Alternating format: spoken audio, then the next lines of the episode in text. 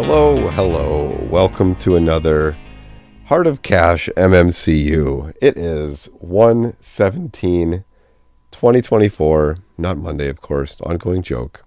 It's Wednesday today, and I am your host, Sniffles McDribbly Nose.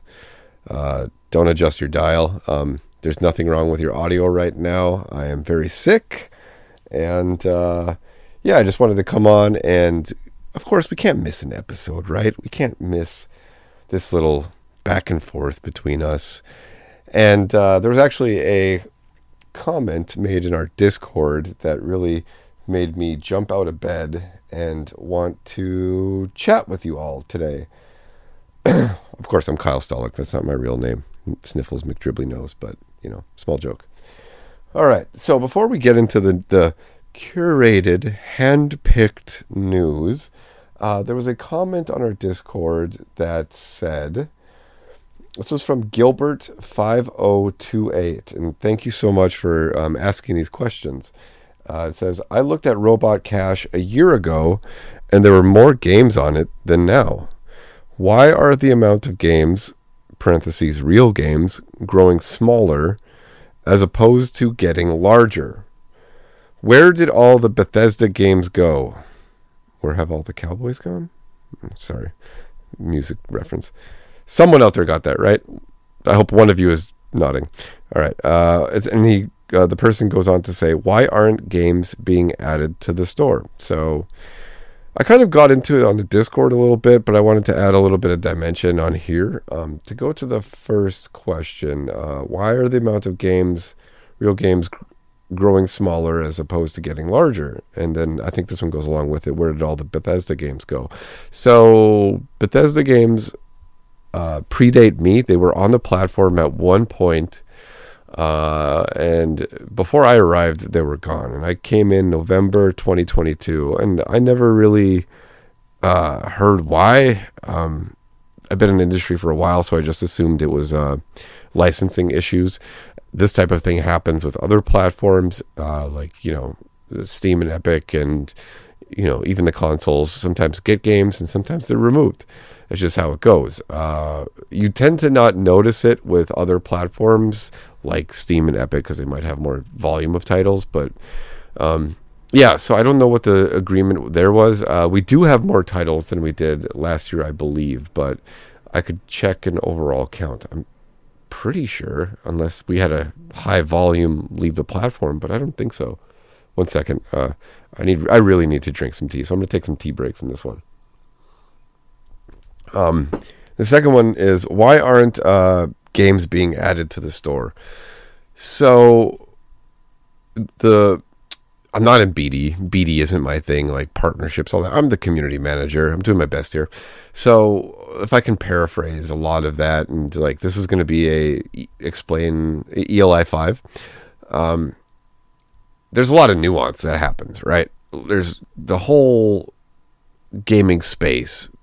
Developers and publishers have their own initiatives, and they have their own values as to where their games go, or the cost of that game. And some people might say things like, you know, we want $1 million to take your games to take our games to Robot Cache. I don't know. That might not be a thing. I don't know if anyone said $1 million. I'm not privy to those discussions, like I said, but that's just generally how it goes. And then some people might be like, here, I want 500,000, or, you know, I'll bring it to your platform, but if you don't sell X number of titles, I'm going to need some kind of money in return for that. And when you're a small company that really grew because of, you know, a lot of small community investors, and, you know, you have funds that you want to make sure that you're spending wisely, right? You want to make sure that when you bring a title on, is it going to get those sales back, or is it going to make the partner happy and all that?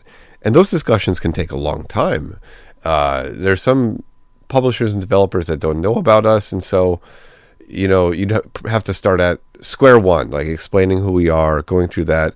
What does this publisher developer need? And some some people have back-end circuitry for their game to bring it to our platform, but that's easy. A lot of the games that we have on our platform, as far as I know, we were just like, hey, do you want to bring it there? And they were like, cool, let's do that.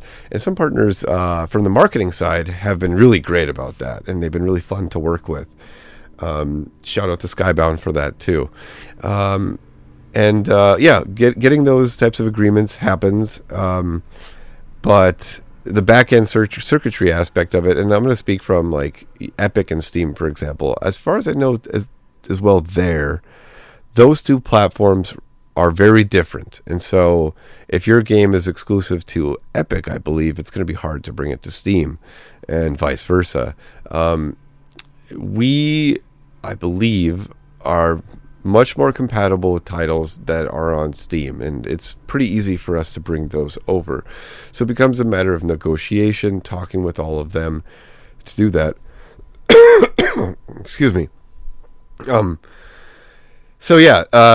short of it is the ELI5 is it takes time and it takes money and sometimes, and it takes also back-end work. So if you're also a developer and you want to bring your game to the platform, some people sometimes assume that it's going to require a lot of back-end dev costs. And so we're like, no, actually it doesn't. Like, we can bring it to the platform. It's totally okay. And so some developers and publishers are actually surprised in this. Again, I'm just paraphrasing what I heard. They're like, oh, wow, we can actually do that, and it doesn't require any work on our side. And we say, nope. And we also say, would you like a free trial for that game? They go, what do you mean?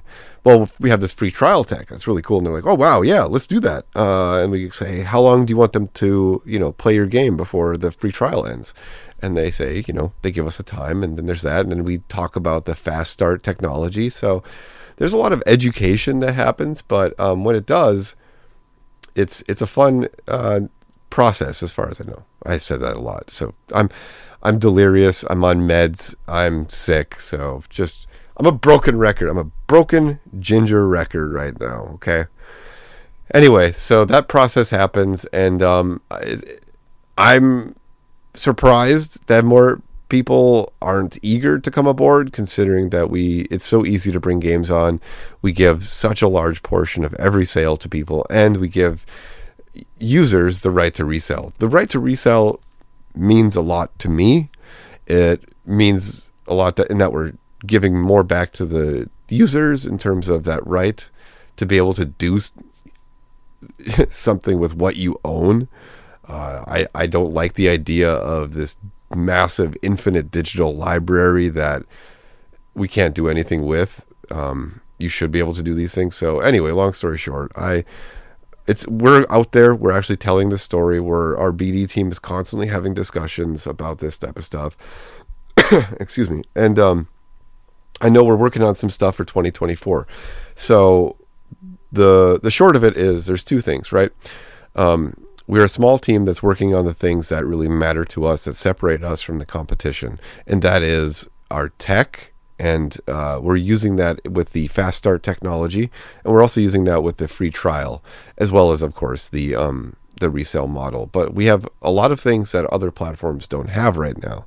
So that's really cool. We really wanted to spend time separating ourselves from everyone else. Look, if we just created, a platform that was just like everyone, but with reselling, it might not be as valuable in the marketplace to the end user. So we're trying different things, keeping overhead low.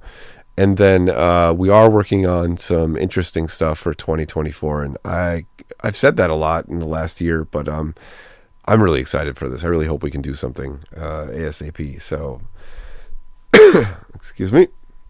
Okay, so hopefully that answers your question. Gilbert5028, if you have any more, please let me know. Anyone, if you want any of these candid answers to questions you may have, if you're a community investor, if you're just someone on the sidelines, if you're a consumer, let me know. We'll try to answer it the best we can. All right, so I don't have a whole lot of news today because of the throat, but there's a couple things I really wanted to talk about. Of course, everyone played Baldur's Gate 3, right? In some capacity, or at least you heard about it. We don't have it on the platform, but rising tides, we got to support the industry, right? So Larian, the studio behind Baldur's Gate 3, says, Swen, is it Sven or Swen? It's S-W-E-N. Anyway, Swen Vincke, is it Vincke? V-I-N-C-K-E. Ugh. Please tell me it's the meds and this is why I can't infer any of this information. Okay, take this whole podcast as a grain of salt, right? Is it weird if I grab the throat spray and just spray that on the podcast? Here, I'm going to do that. Let's add a little levity to this moment, okay? Just stick with me here. All right, we're going to uncork it here. Uncork it. It's like a bottle of wine. No. Right. You can hear it. All right. Here we go. Wait, we're going to wash it down a little bit, or should I let it sit? What do you do with this? All right, a little bit of tea. A little bit of throat coat tea. All right, we're good. Second wind. Here we go. It says, Larian boss Swen Vincke says subscription-based future could be quote-unquote savage. And the subheadline is, the studio founder believes that bringing Baldur's Gate 3 and other Larian titles to subscription services could result in a critical failure. And I know there's like parts of the industry that are really dogging on this idea of subscription games. There's a lot of people that say, I play more games than ever thanks to subscription because I'm on a fixed income or a low income and I don't have much I can devote to games. So you really have to see like the both sides of that argument. It sounds like he does too. He says, in a lengthy thread on X, he suggested developers should always look to sell quote unquote direct to players and claimed it's going to be a lot harder to produce stellar games if subscription services become the dominant model. And it says, it goes on to say, he essentially believes subscription models will usher in a reality where studios have to convince or pay the companies running those platforms to back their projects rather than courting players directly. That's an issue because players are the ones who ultimately decide if a video game lives or dies. It says, he goes on to say, getting aboard to okay a project fueled by idealism is almost impossible, and idealism needs room to exist, even if it can lead to disaster. Subscription models will always end up being cost-benefit analysis exercises intended to maximize profit, he wrote. He says, there's nothing wrong with that, but it may not become a monopoly of subscription services. We are already... Oh... This is a rough one. Thank you for listening. It says, we are already all dependent on a select group of digital distribution platforms. Hey, now you see why I brought this up. And discoverability is brutal. Should those platforms all switch to subscription, it'll become savage. In such a world, by definition, the preference of the subscription service will determine what games get made. Trust me, you really don't want that. And, yeah, that's about it for now on that article. And that one's at gamedeveloper.com. I'll link that. Many of you have probably already seen it. But yeah, what does that future with subscription models look like? Would people just shell out quote-unquote content that people want but may not need? I think some of the greatest games that we've ever had are from bold risks that, you know, the spreadsheets or the number crunchers said wouldn't be profitable. So, I hope we can have a future where both of these things can exist because that just needs to still happen, right? And again, like I said before, it matters what you own and what you can do with that. I want to own something. I want to own a game. And if I want to sell that game, I want that right. So I totally hear what he's saying on that one. Here's another one. You know, Netflix is getting into gaming, right? And all of us here at Robot Cache wish them the best of luck. I guess they might be considered a competitor in some degree, but again, rising tides. We got to support this industry. So it says here, the article, Netflix is done with the interactive show format. There's no alternate path to avoid this ending, is the subheadline. Ah, clever. So it says, Netflix's dalliance with interactive shows is at an end. In his recent Gamefile newsletter, Stephen Totilo, he's a game journalist still, right? Right. I don't know. My brain isn't good. Reveals the streamer has done away with the concept to pivot to other avenues of video games. Excuse me. He says, we're not building those specific experiences anymore, explained Netflix Games head Mike Verdu in December. To him, the concept set a ceiling on what was possible, not helped by its very limiting technology. And it says that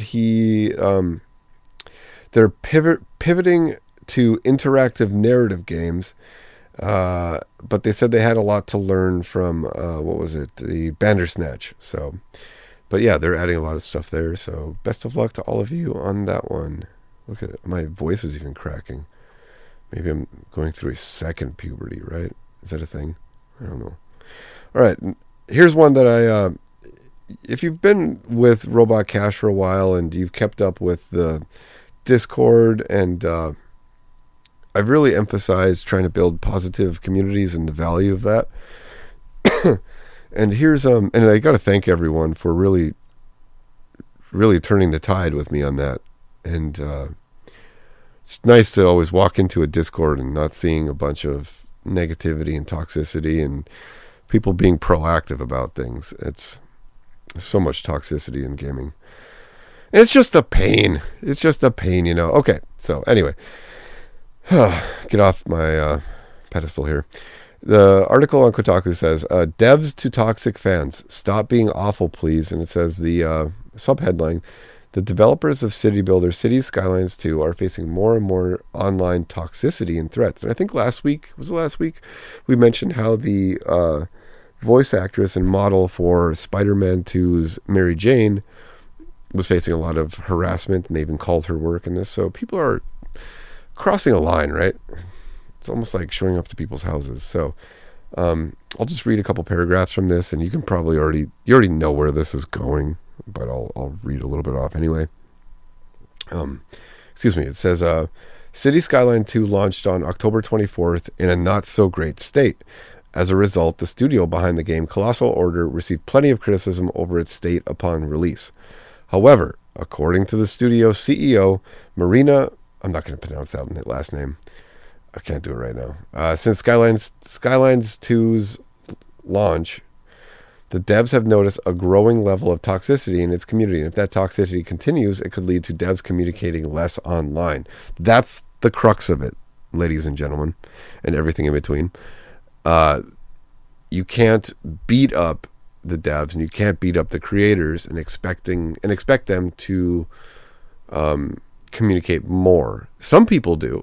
Some people get community managers into the fray, and they act as kind of mediators and fix the situation, right? This is why I have so much respect for people that do this and people in communication. There's a lot of devs who... they have inherently very positive communities that they can have a back and forth with, and they don't necessarily need a community manager because they are their own community manager. And a lot of the time in these situations, this is totally me on my soapbox right here, but in these situations, there's just a misunderstanding about priorities, about what fans want, about how that's communicated, what can be done. And so a lot of people, they just retreat and they just say, well, we're just not going to talk to you very often. And no one wants that. Most developers really want to develop a relationship with their audience. So second paragraph goes into this, and it says, and here kind of gives you a reasoning as to why this is happening. Last fall, City Builder and Simulator City Skylines 2 arrived on PC with massive performance problems and frustrating bugs. Some of this has been fixed in the months since release, and the studio announced in November that it was delaying DLC to continue to focus on patches and improvements. But even as the game improves, some players have been persistently toxic and shitty to devs online, prompting a new message from Colossal Order's boss via the game's official forums. And here I'll go into a little bit. It says, according to her, the studio and its devs have not experienced the amount of shitty behavior to this extent before. Not only is the toxicity directed towards our devs, but also our fellow community members, resulting in people hesitating to engage with the community. In the long run, this will really hurt not only the mood and happiness of community members, but also discourage creativity and modding, something would be very sad to see. And if you are a game that depends on a lot of modding and all that, you really depend on a community being active, of a kind of back and forth, people cheering each other on, that type of thing. So this is a serious situation that City Skylines is facing, and watch this space. We'll see how this goes, but I wish them the best. Okay, got a couple more here. This is one that I wanted to... if you're hearing this, please comment on the news or general areas of our Discord about this, because I really want to know what you think. It says, Square Enix Splatoon clone is using AI-generated art. Foam Stars will launch next month and will be a part of PlayStation Plus at launch. And it says, Foam Stars, the legally distinct. Oh, I love that. That's a great bit of line. That's a great line there. The legally distinct Splatoon clone, published by Square Enix, is coming out on February 6th. Alongside this announcement, we learned that Square Enix is launching the shooter on subscription service PlayStation Plus, which will likely afford it a large audience as subscribers can play without having to buy the game. We also learned that Square Enix is using AI art generator Midjourney to create some of its in-game assets. It says, the producer said most of the game's artwork and assets were made by hand by the developer Toylogic. Some of the art was created using AI. It says, the quote is, all of the core elements in Foam Stars, the core gameplay and the things that make the games enjoyable, those are all made by hand. However, we did want to experiment with AI as well. In terms of the content in the game, this makes up about 0.01% or even less, but we have dabbled in it by creating these icons in the game. Excuse me. As it goes on to say, as developers, we're always looking at new technologies to see how they can assist with game development. In this instance, we experimented with Midjourney using simple prompts to produce abstract images. We loved what was created and used them as the final album covers players will see in the game. Everything else was created entirely by our development team. How do you feel about that, people? Do you see AI as a tool that people can use? I keep talking about, we had that podcast about it, about how Ubisoft is doing it and about the moral implications. Do you see it as a faster way to get to the end product and just a streamlining? What do you think? Is this a good thing? Are you going to play this game because of that? Is this going to, or not? Are you going to stay away from this game because of this choice? Let us know. I find this whole thing fascinating. Okay, last thing I want to say here. So once upon another life ago, I worked with brands and getting them into the space. People who didn't know anything about gaming, working high up at a big soft drink company, let's just say, and other brands. And I'd have to tell them, like, hey, this gaming thing is real. Well, it's just for basement dwellers and all that. Or they'd say, esports. Oh, I kind of get that. Yeah, my son does the esports. So anyway, I digress. This headline is AmikaVerse debuts on Roblox for hair care fans. Obviously, we don't have anything to do with Roblox, but we are a company that is on the cutting edge of tech, and there's a lot of different people entering the gaming space. So, we got to talk about these things sometimes. It says, Amika is a hair care brand that is launching its AmikaVerse brand experience on Roblox. And it's a first of its kind, one of a kind experience for people. And it's an immersive virtual venture aimed at fostering community engagement and self-expression among its users. Targeted at women, the AmikaVerse at Roblox serves as an extension of Amika's commitment to inclusivity, responsibility, and sustainability, embodying the brand's core values. So, and they have this quote about hair customization and curation is more popular than ever on Roblox. And our research shows that avatar hair is the second most important element for 67%. Yep. Oh, what do you think about this? I don't mean to sound like I'm poo-pooing any of this. I've put together decks trying to sell contact brands on getting engaged with gamers. So I know it. I can see how this whole process from someone pitching it to selling it into the company, like this probably took 6 months to a year to organize and get all the assets, maybe even longer. But what do you people think of this? When you hear like this type of brand experience, do you groan? Do you actively stay away from it? Do you post about it on social media?